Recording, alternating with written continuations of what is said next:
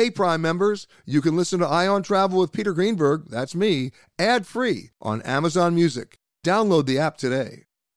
This episode is brought in part to you by Audible, your go to destination for thrilling audio entertainment. Whether you're looking for a hair raising experience to enjoy while you're on the move or eager to dive into sinister and shocking tales, Audible has an exclusive collection of thrillers from best selling authors that will keep you on the edge of your seat. Like James Patterson's first audio only thriller, The Coldest Case. Experience stories like never before, where every chilling detail is brought to life by captivating sound design. Plus, as an Audible member, choose one title a month to make yours forever. And now, new members can try Audible free for 30 days. Just visit audible.com slash WonderyPod or text WonderyPod to 500 500. That's audible.com slash WonderyPod or text WonderyPod to 500 500. This spring, if you'd rather spend time enjoying your lawn instead of trying to keep it alive, there's good news. TruGreen is the easiest and most affordable way to get a beautiful lawn. All you have to do is water and mow, and they'll do the rest weed control, fertilization, aeration, and even some things you might not even think of. They'll do all of it, while you can do literally anything else. With TruGreen, you can have your lawn looking as good as a putting green. That's not hyperbole. TruGreen is the official lawn care treatment provider of the PGA Tour. TruGreen offers a satisfaction guarantee, and they have a verified best price promise, which guarantees you the lowest price with no compromise on quality. You do you. Let TruGreen do your lawn care. Visit trugreen.com to get the best lawn at the best price with the best people guaranteed. Getting the smile and confidence you've been dreaming about, all from the comfort of your home, isn't a total mystery with Byte clear aligners. Just don't be surprised if all your friends start asking, What's your secret? Begin by ordering your at home impression kit today for only $14.95. Byte clear aligners are doctor directed and delivered to your door. Treatment costs thousands less than braces, plus, they offer flexible financing, accept eligible insurance, and you can pay with your HSA FSA. Get 80% off your impression kit when you use code WONDERY at Byte.com. That's B Y T E dot com. Start your confidence journey today with Byte. We really need new phones. T-Mobile will cover the cost of four amazing new iPhone 15s, and each line is only $25 a month. New iPhone 15s? Only at T-Mobile get four iPhone 15s on us and four lines for 25 bucks per line per month with eligible trade-in when you switch. Minimum of four lines for $25 per line per month with auto pay discount using debit or bank account. $5 more per line without auto pay, plus taxes and fees. Phone fee at 24 monthly bill credits for well qualified customers. Contact us before canceling account to continue bill credits or credit stop and balance on required finance agreement due. $35 per line connection charge applies. Ctmobile.com. The spirit of performance is what defines Acura. And now it's electric. Introducing the ZDX, Acura's most powerful SUV yet. Crafted using the same formula that brought them electrified supercars and multiple IMSA championships, the ZDX has track tested performance that packs an energy all its own. Unlock the energy and order yours at Acura.com. This episode of Travel Today with Peter Greenberg is brought to you by Audible.com, a leading provider of spoken audio information and entertainment. Listen to audiobooks whenever and wherever you want. Sign up today at www.audiblepodcast.com slash travel today to get a free audiobook and 30-day trial. It's time for Peter Greenberg Worldwide with America's number one travel news journalist.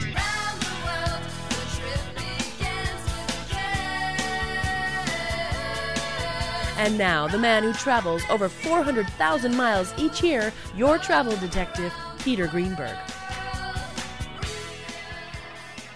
Hi, everybody. Peter Greenberg here, and welcome to the podcast that's done from a different location around the world every single week. One day Canada, the next day Thailand, then New York, London. You just never know. This week we come to you from Santa Rosa, California, right here in Sonoma County. Of course, the last time we talked about Santa Rosa, it wasn't good news at all. Devastating fires in the region, so much damage, and yet this city has, has staged a remarkable comeback. It's still coming back. Many of you also know Santa Rosa because of all of their wineries, Sonoma County for that matter as well. And remarkably, very, very few wineries were hit. That's also good news for you who are coming back. My next guest knows a lot about about this county because he lives here. He's the mayor of Santa Rosa, the Honorable Chris Coursey. How are you, sir? Great. Nice to be here, Peter. Yeah, you know, we were going to come here about a year ago to do the show, and, and uh, we got interrupted the way you got interrupted by we the fire. sure did, yeah. Um, that, and, and, as, and as a fireman myself, I can tell you nothing is more scary to me, not just than a fire, but a fire that moves with the rapidity that that fire moved. It was a, a crazy night. Uh, the fire was blowing sideways across uh, 12, 15 miles of, of terrain in about three hours. Incredible. I know. And it didn't change the fabric of the community in terms of your, your attitude, but it did change the topography a little bit. We lost uh, close to three, well, a little over 3,000 homes in Santa Rosa, more than 5,000 in, in the county, most of them just right outside the city limits. What's the population of Santa Rosa? It's about 180,000. You lose 3,000 homes, considering how many people living in each particular house. Right. That's a huge chunk. About 5% of our housing stock. Wow. And we had a housing shortage before that. So, big challenge for you as the mayor. Absolutely, um, it's uh, it's been my life for the last ten months. Uh, we're we're still working on it. Uh, by the way, I'm talking to a former journalist. I, I should tell you. Yes, I was a newspaper man for 30 years. Let's hear it for the newspapers that have still survived, right? Absolutely, yeah. So, what are your biggest biggest challenges now moving forward here? Because it's one thing to suffer that kind of a loss in such a short period of time. It's another thing to be able to plan for the future given that loss. Right. Our main main goal was to help the victims of that fire get get their homes back, rebuild right. their homes. Um, we've got about a thousand permits out of those 3,000 that are uh, that are in process right now. Some of those homes are built. It's uh, it's been my pleasure to to be there and hand the keys to people um, moving back into their homes after the fire. You know, when you when you think about you know these natural disasters, going back to Hurricane Katrina, for example, you know there are so many people who like left New Orleans and didn't come back. Mm-hmm. What happened here? The same thing. Some people have left. Um, we don't we don't know exactly how many uh, will be back once the once we get through the recovery, but certainly people have left. Our our schools have uh, lost about three percent of of their enrollment in the past year. So um, people have needed to find a place to live, and they couldn't all find a place to live here, or they just chose to to head somewhere else uh, for greener pastures. And there goes some of your tax base. Absolutely, the property tax base has taken a huge hit. You know, we've had huge expenses on the city side to to get through. We've got a budget problem because of it. And yet, the good news I mean, there always is some good news out of this. Most of the wineries were not destroyed. Your economic base, in terms of the reason why people would want to come to Santa Rosa as, as tourists, is still strong. Absolutely, and tourism is really important to Santa Rosa. Uh, all the reasons why anyone would want to visit Santa Rosa are still here. Um, we lost we lost one significant winery in in Santa Rosa in the fire, but we have hundreds of wineries here. We have beautiful scenery and terrain. Uh, many great reasons to visit. Speaking of terrain, I know you're a biker. Yes. Uh, you've got a, what? How many hundred miles? About hundred miles of, or, or 200 miles actually, of, of accessible bike paths. We have um, great bike riding both uh, on the road, on off road paved pathways, and mountain biking here. Um, uh, this part of the country is, is where mountain biking was invented. invented. Uh, we have a 5,000 acre park right on the edge of town that's uh, Annadel Trione State Park. It's a great mountain biking place. Are you a mountain biker? Not as much as a road biker because uh, my bones don't heal as quickly as they used to. So basically, you've had a few falls. a few, yes. But the other thing I noticed yesterday in running around, some of your bike paths actually paralleled the Smart Train. Yes, and the Smart Train is also a new feature. And uh, one of the jobs I've had in my career was working for the Smart Train before it it existed. It's only been running for about a year, but it connects Santa Rosa with the the Greater Bay Area down through Marin County. Yeah, and, all the way to San Rafael, right? Down to San Rafael. Um, within about a year, it will connect with the ferry just south of San Rafael that, that connects to downtown San Francisco. So it's a great way to get around the North Bay. Plus, you have one of the cuter airports. yeah, the Charles Schulz uh, Airport, which um, has daily flights from L.A., uh, Seattle, Portland, uh, Las Vegas, uh, Denver next year. So um, it's a it's a really convenient way to travel to and from Santa Rosa. What's the biggest lesson you learned from the fire? Oh boy, um, I'll tell you, it's. I've learned so much about disasters. I, I tell people I'm earning my master's in disasters. Um, it, what I learned is how resilient people are, how uh, people can go from losing everything that they've ever owned in almost an instant to turning around and wanting to take care of their neighbors and not worrying about themselves. Uh, the generosity of this community has been tremendous over the past year. And what lessons have you applied? well, it's hard to even even start to answer that question. Applying the the lessons has been um, being better prepared uh, for the next fire because, as we know, that fires are getting bigger, more frequent, um, and more destructive in California. So we're a lot better prepared now than we were a year ago to deal with something like that. Now I know that if you take a look at the the varietals of wine that are here, the two biggies are what Chardonnay and Pinot Noir. I would imagine that those are the the um, uh, provide the most income for our wineries. yes. And, but for someone listening to the show who's not been here before, uh, what's the biggest surprise that awaits them when they get here that they're not expecting? Beer. wow, didn't take you long to say that. Honestly, uh, you know, as as well known as this region is for wine, its reputation for beer is is equal to the quality of wine that we produce. Yeah, a little bit later in the show, we're going to be talking to the owner of the Russian River uh, Brewery. There you go. I mean, and they're one of the they're one of the hot spots. Right, they are. Um, every year they put out one particular beer, Pliny the Younger, and it's only available for two weeks. People come from literally around the world to stand in line in front of that brewery for hours in the morning before it opens and uh, just to taste that beer that's only available those two weeks in February. Uh, Mr. Mayor, are you one of those people online? I've done it once. Uh, you know, I don't want to stand in line for beer all that often, but was that your a, campaign slogan? experience. Will not stand in line for beer. I just want to make sure we got this right. Actually, if I can get that on a button, maybe that would be a good slogan. a collectible, a true yeah, collectible. Exactly. But you've done it once. Yes. Was it worth it? Well, I got a column out of it. So this was when I was still writing a column for the local newspaper. Oh, so basically you, you were writing the column to get the beer. I was working. sure you were. Mayor, mayor Chris Coursey, the mayor of Santa Rosa, former journalist, but never one to to ignore the opportunity to get a beer. That's absolutely correct. But not while biking. No, no, you can't ride a bike and drink beer at the same time. Trouble I've had my share, man. I've been everywhere.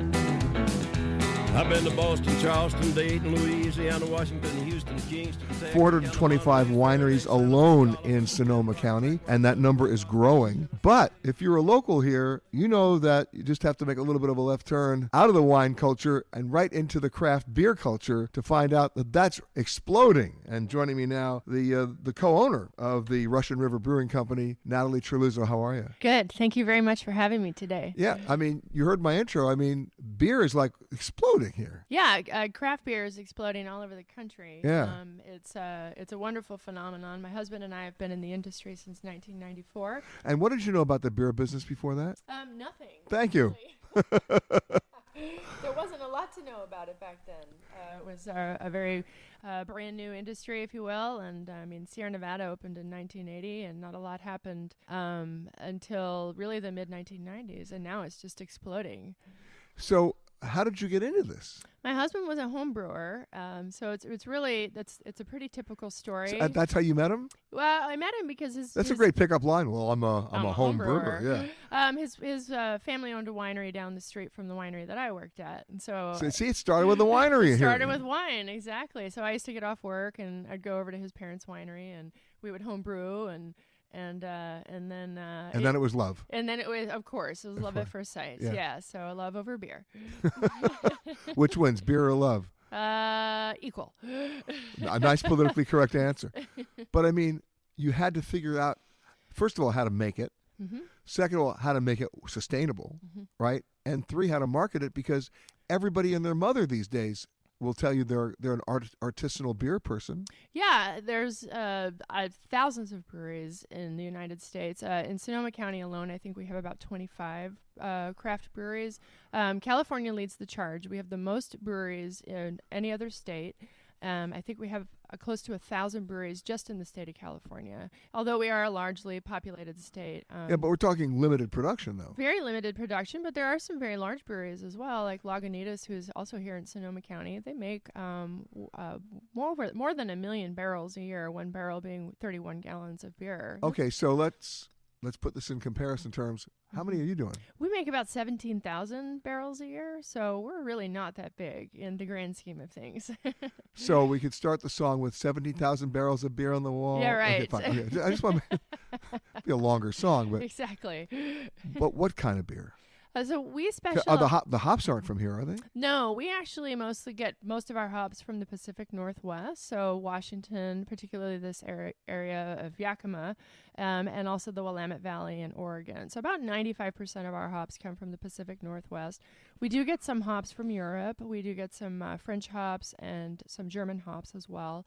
Um, and then we there are some very small farms locally that are growing hops, but this region used to be a very h- large hop growing region. It was one of the more important regions. Um, I think kind of in the earlier part of this century. And so really hops were kind of the cash crop here until I think prunes and then maybe grapes um, took over. But and by the way, let's discuss prunes for a second. I love the name of your minor league ball club.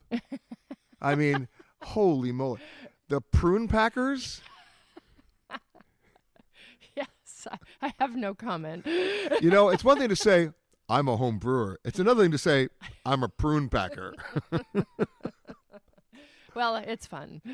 and with enough beer, yeah. the, the game becomes interesting. Yeah. Yeah. But bottom line is you're only doing 17,000 barrels, Mhm. right? What kind of beer? So we specialize in hoppy beers. So we make uh, one beer called Pliny the Elder, which is about 60% of our production. It's our flagship beer. It's the beer that we kind of put our name out there, got on the beer map with. Um, it's uh, about 8% alcohol, very, very hoppy, and kind of led the charge in this, this big hoppy beer IPA movement. Um, we've been making it for about 20 years. Now, for my listeners, and you talk about 17,000 barrels, do you ship? We do. We distribute uh, most of our beer. About fifty to sixty percent is actually sold through our brew pub in downtown Santa Rosa, um, but we do distribute around California, and we also get some beer up to Oregon, Colorado, and a little bit out to Philadelphia.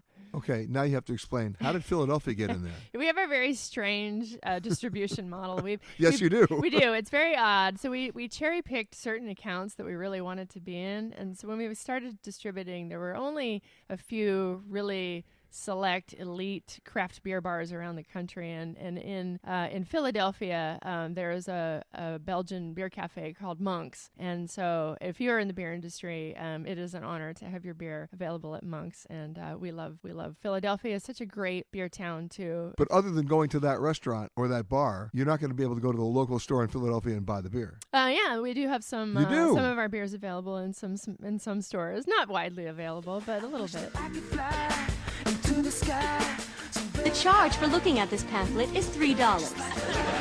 The charge for looking at this pamphlet and putting it back quickly is $4.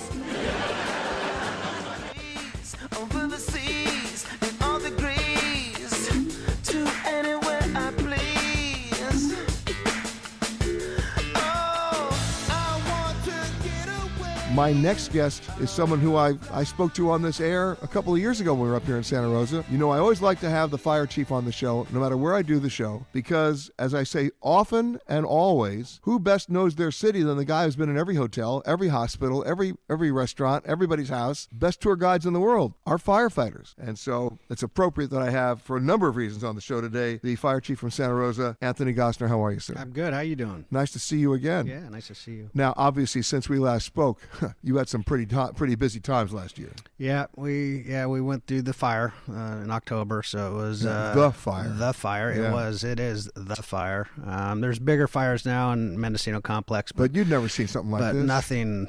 There's been no fire that's that's hit Santa Rosa and the surrounding area like it did last year. So You were heavily tasked very, very. because it wasn't just your guys on the ground and your women on the ground. You were coordinating the airdrops and everything else. Well, that was uh, that that was a few days out. Uh, the fire came in at one in the morning, and we were busy in Santa Rosa from six at night to midnight. We had twenty vegetation fires, ten structure fires on top of all the medical aids before the fire even came in.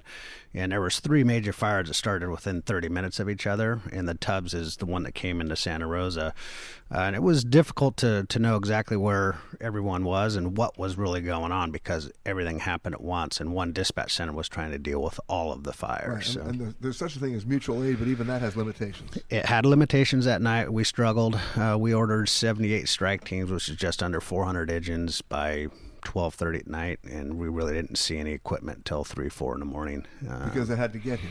they had to get here, so a lot of strike teams were driving through other fires to get to our fire. So that that's that. how That is so bizarre. That's how crazy it was that night. It was it was difficult. And you know, for those people who you know want to deny global warming, what was the temperature that night? It was warm. It was uh, low 80s, I believe. Humidities were Which is very high for this. very high At night. At night. We we very rarely get temperatures like that. You know, we usually cool off 60, 65 degrees. We got the ocean close by, so it comes in. But there's a couple weeks out of the year that we have warm evenings, and uh, that was one of them. Low humidities, high winds. The winds. Was not just a warm evening; that was a hot evening. Yeah, it was hot. We had winds. Uh, the winds were supposed to stay elevated, but they came down to the surface, and they were only supposed to be 30 to 40 miles an hour, and they were hitting uh, 80 to 100 miles an hour at Think times. about so, that. That, that. That is a true firestorm. yeah, it was it was something else. So of course, it's not just the event itself; it's the rebuilding after.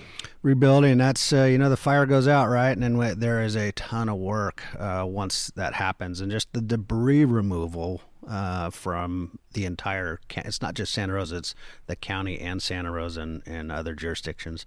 Uh, phenomenal job by everyone. Took a long time. It was a huge, huge process, but we're still dealing with the aftermath of it uh, today and trying to figure out. Uh, some of the, some sites were over excavated, so we're trying to make sure everyone's made whole, and just the rebuild process. Uh, But everywhere you look, there's rebuilding going on. there is. It's it's click, And- clicking and- right along. And the wineries are open. Wineries are open. I think we lost two wineries that night. Everyone thought all would the wineries yeah, everybody thought, gone. and I, I, I was on the East Coast when this happened. I thought, wow, the entire wine industry is wiped out. Nope, not at all. Wine industry, they had ninety percent of their grapes picked. So what we did as the fire service, we made sure they got to go in there and mix their wine, so they didn't lose their their batches. So we we made accommodations. Ladies and gentlemen, the motto of the Santa Rosa Fire Department: wine first. Wine first. yeah, there's a you know when you have an event like that, you have so many competing interests, and Yeah. you're trying to keep people out and make sure things are safe. And that was one of those things that rose up. It's like, all right, we got to get some people in here to make sure they can they tend to their business, otherwise it'll be worse. And So- they saved it. They did, yeah. No, they saved it. They, like I said, ninety percent was picked.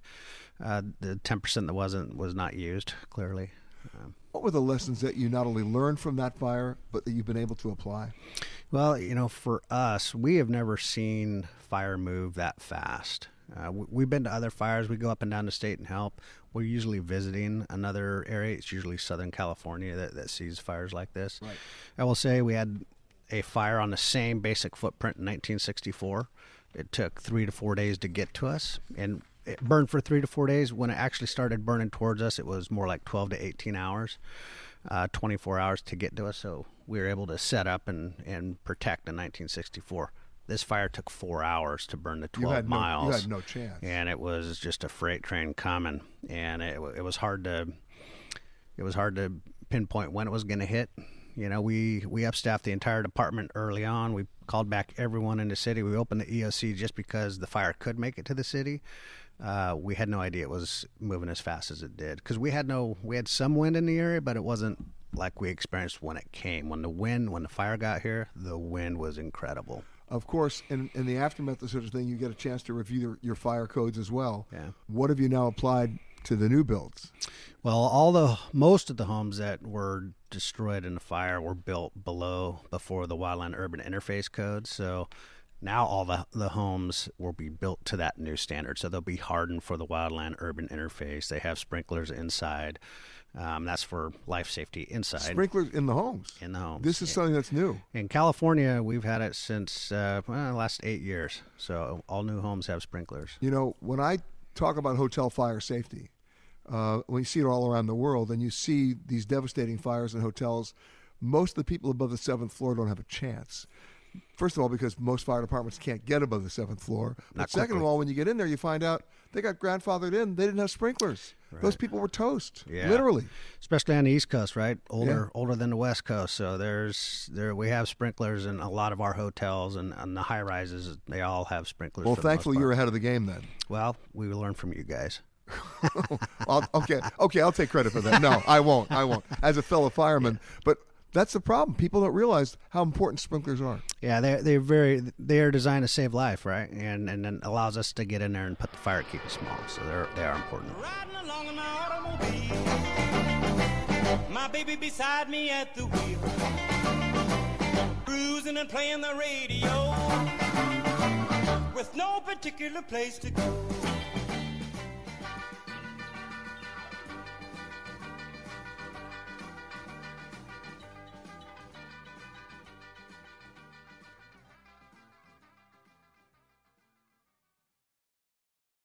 Audible.com has more than 150,000 titles and virtually every genre. So check it out for yourself. Sign up today at www.audiblepodcast.com slash travel today to get a free audiobook and 30-day trial. Every time I come up to Santa Rosa by air, I have an adventure because I get to fly to this particular airport, which I happen to think is the cutest little airport in, in California.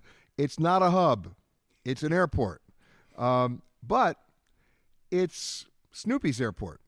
I hate to tell you, it's its three-letter code is STS, and of course, it's the Sonoma County Airport. And joining me now, a graduate of the University of North Dakota. We've never had a graduate of the University of North Dakota on the show, so that's a first. John Stout, who runs the airport. How are you, sir? I'm doing great. How are you? Good.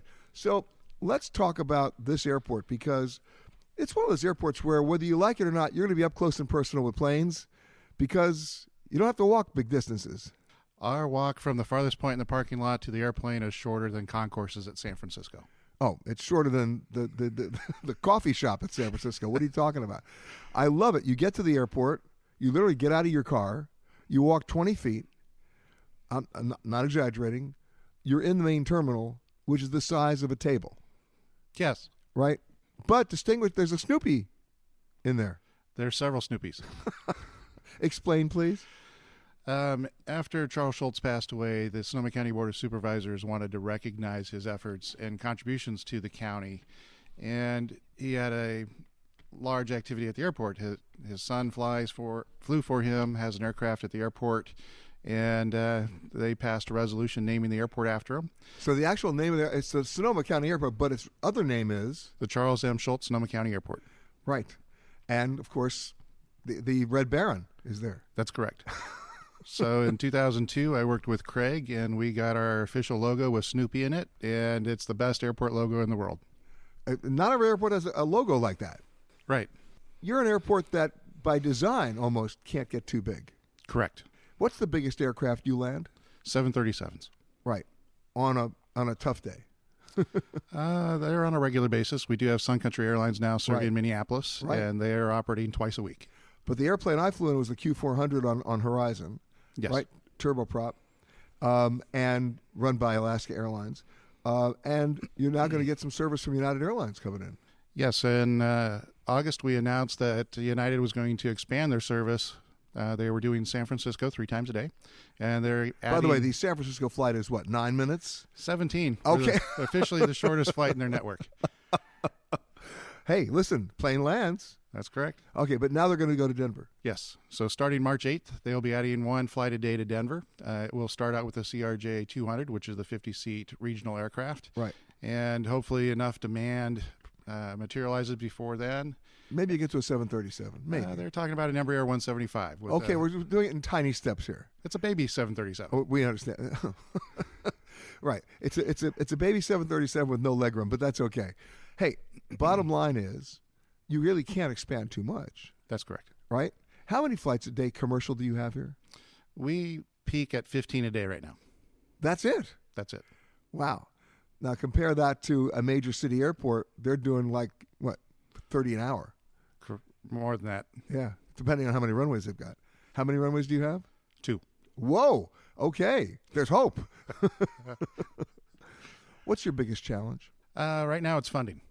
Uh, as you've said, our our terminal and facilities are about the size of a tabletop, and uh, we have had record growth in the last couple years. Uh, we've hit a uh, max of 397,000 passengers last year. Our terminal is 15,000 square feet. It's the smallest commercial service airport terminal in the state of California, and it doesn't meet a lot of the passenger amenity needs. So we've been trying to expand. Uh, we'd like to add on roughly 29,000 square feet, and it's a very expensive proposition. For those people who remember Mayberry RFD, that's been my experience going through security with you guys. so Barney Fife is there. Yes. Right. And by the way, you don't use TSA officers. You you're you're, you're using rent cops. Sort of. We don't use TSA. TSA regulates them, but TSA has contracted our airport out to a contractor. Right. And is that working out okay? It's working out great. Right. We've had it since Horizon came back in 2007. The nice thing is there are no lines. We've changed that myth a little bit here and there. Um, last summer, we had four departures within a half an hour at 6 a.m. Uh, we had 45 minute lines. Really? Yes. I've never seen that happen here. Have you have you fixed that problem now? The airlines have readjusted their schedule so they're not within a half an hour of each other. Because that meant airplanes. nobody left on time. Correct. Exactly. This is the one airport. If you don't leave on time, everybody knows it. I mean, everybody knows it. Yes. Right. What's you know when you think about it, though we talk about the walk from the parking lot to the terminal, the walk from the terminal to the gate. It's not really a gate. It's You- a tent. It's a. I love it. I love it, and everything's accessible. Yes. Last but not least, I actually like your restaurant. I mean, considering how small the airport is, I there are people who just go to the restaurant just to eat at the restaurant. They're not going anywhere. They have a great patio, so they get to watch the airport all day long. Exa- And they have sushi. Yes. Who knew?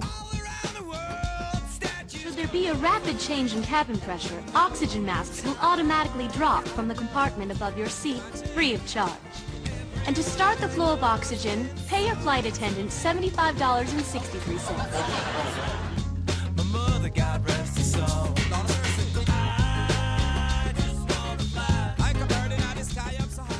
You know, if you just think of the food explosion that's happening everywhere else in the country, and then you apply it to what's happening here in Santa Rosa and Sonoma County, it's almost easy to come up with a, a with a sort of like this coexistence relationship between the explosion in the wineries and the explosion in the food scene.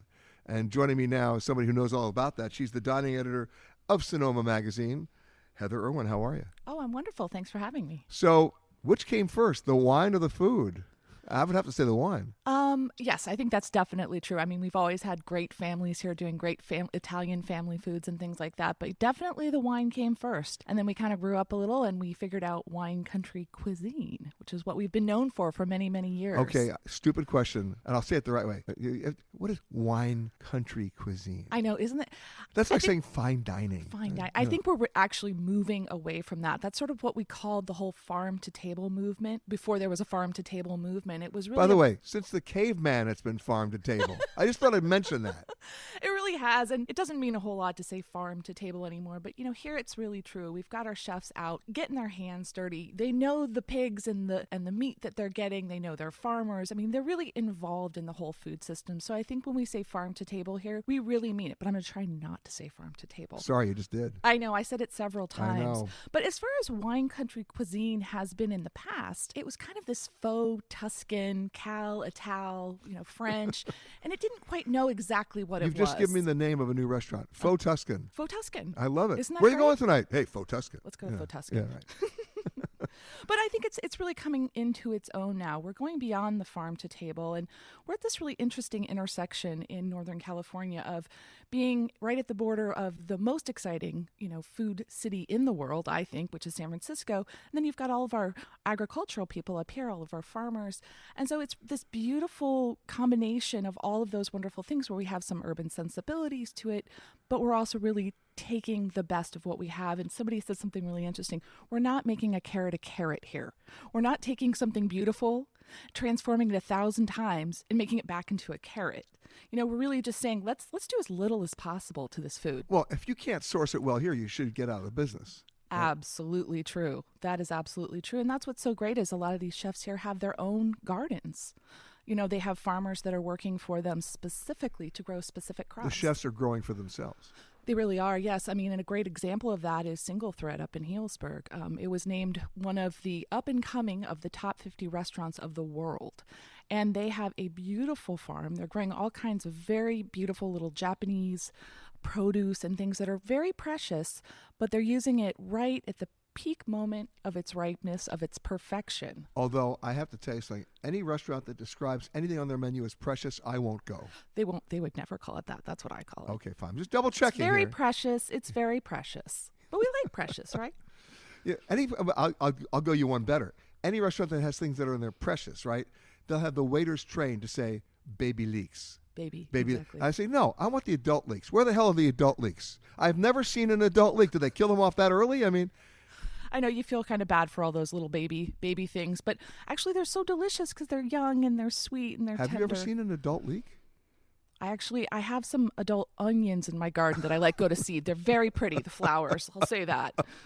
You leave them there long enough, they become trees. You know, I know. But but the bottom line is, I get rid of the word precious. Just tell me it's real. I'll be happy. It is real, and Yeah. that's the thing. It is real, and this is really coming from a real place and farmers that are super passionate about what they're doing. Exactly.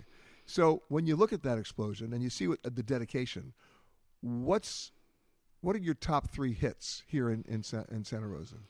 Oh my gosh, that is such a hard question. Um, I think we have so much that's going on, but you know, something I really want to talk about a lot is, um, you know, obviously we talked about single thread, but I would say that most of our restaurants in Santa Rosa and Sonoma County are using as much local and seasonal produce that they can. But you've got a great example like Zazu, you know, over in Sebastopol, and they're doing terrific things. You know, they're actually they've got a truck and they're literally taking uh, heirloom tomatoes out of the garden right in front of them, slicing them up with their own bacon, and making you a delicious BLT sandwich right in front That's of you. That's a real BLT. That is a serious BLT, probably the best one you'll ever eat in your entire life. Now, you ready to laugh at me?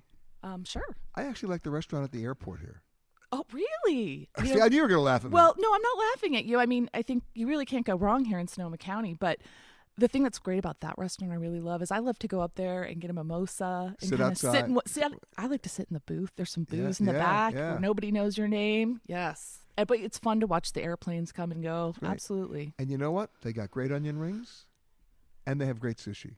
I mean, you never know. That's at all an you need. airport. I mean, the restaurant's bigger than the airport, and it's at the airport. Uh, That we have a very compact airport. It's charming. Go for the plane, stay for the food. I- it's Exactly. like really? Yes. I mean, you get both. It's a it's a twofer. Absolutely. Hello and welcome to Alaska Flight 438. We'd like to tell you now about some important safety features of this aircraft. The most important safety feature we have aboard this plane is the flight attendants. Please look at one now.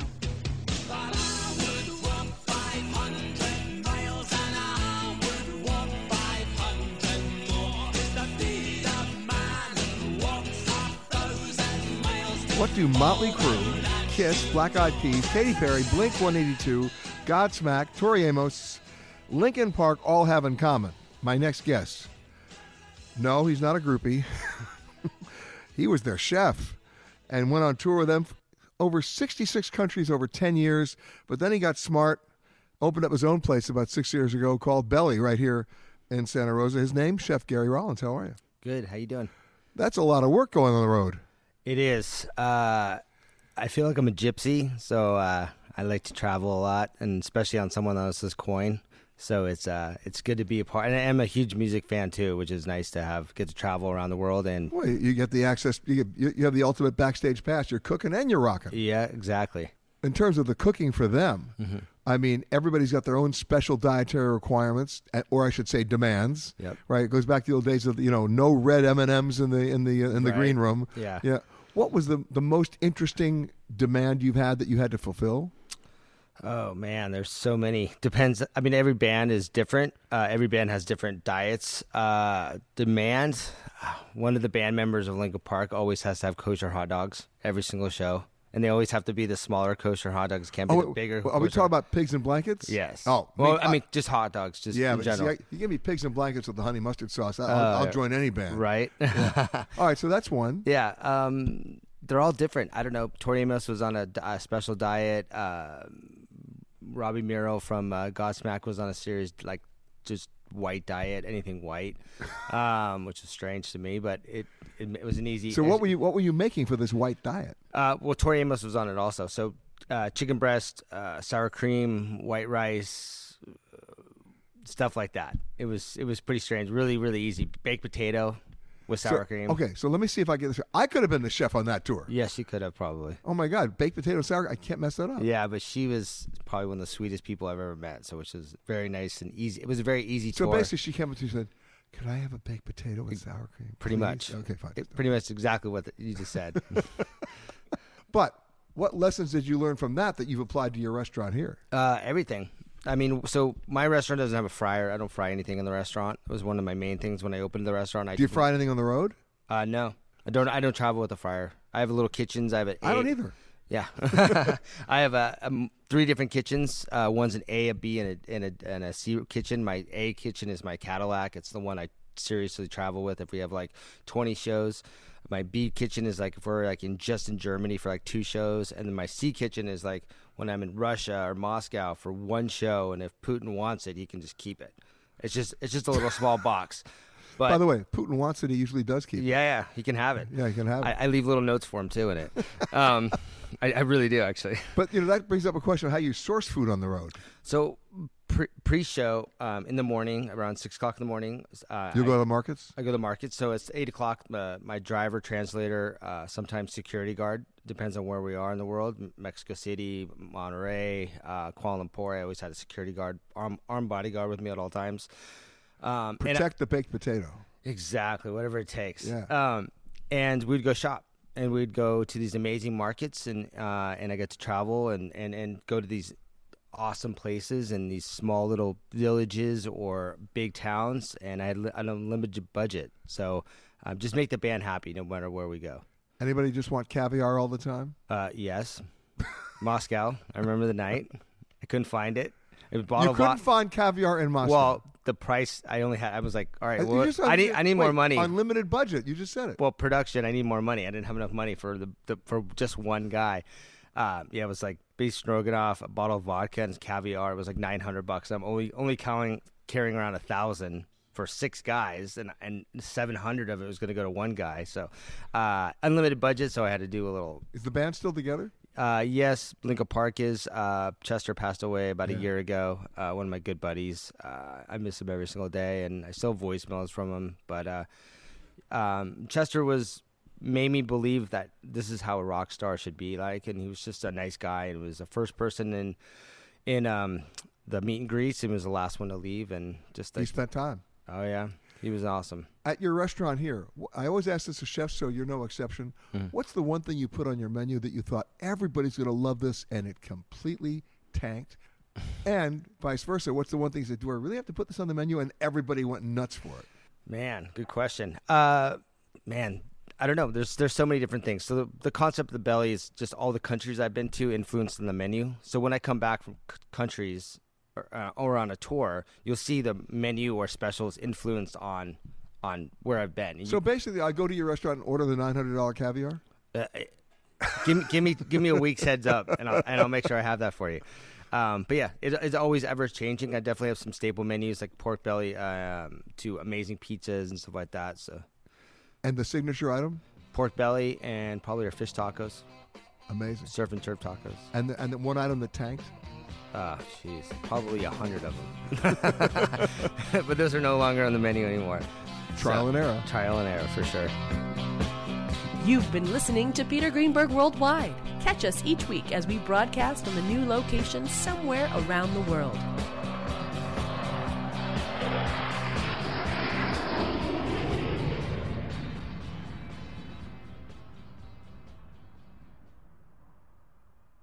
If you like Eye on Travel with Peter Greenberg, you can listen early and ad-free right now by joining Wondery Plus in the Wondery app or on Apple Podcasts.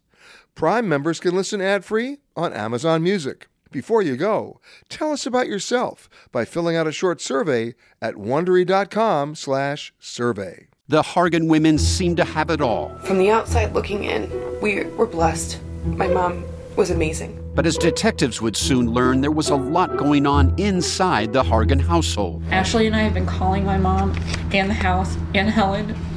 No one's answering.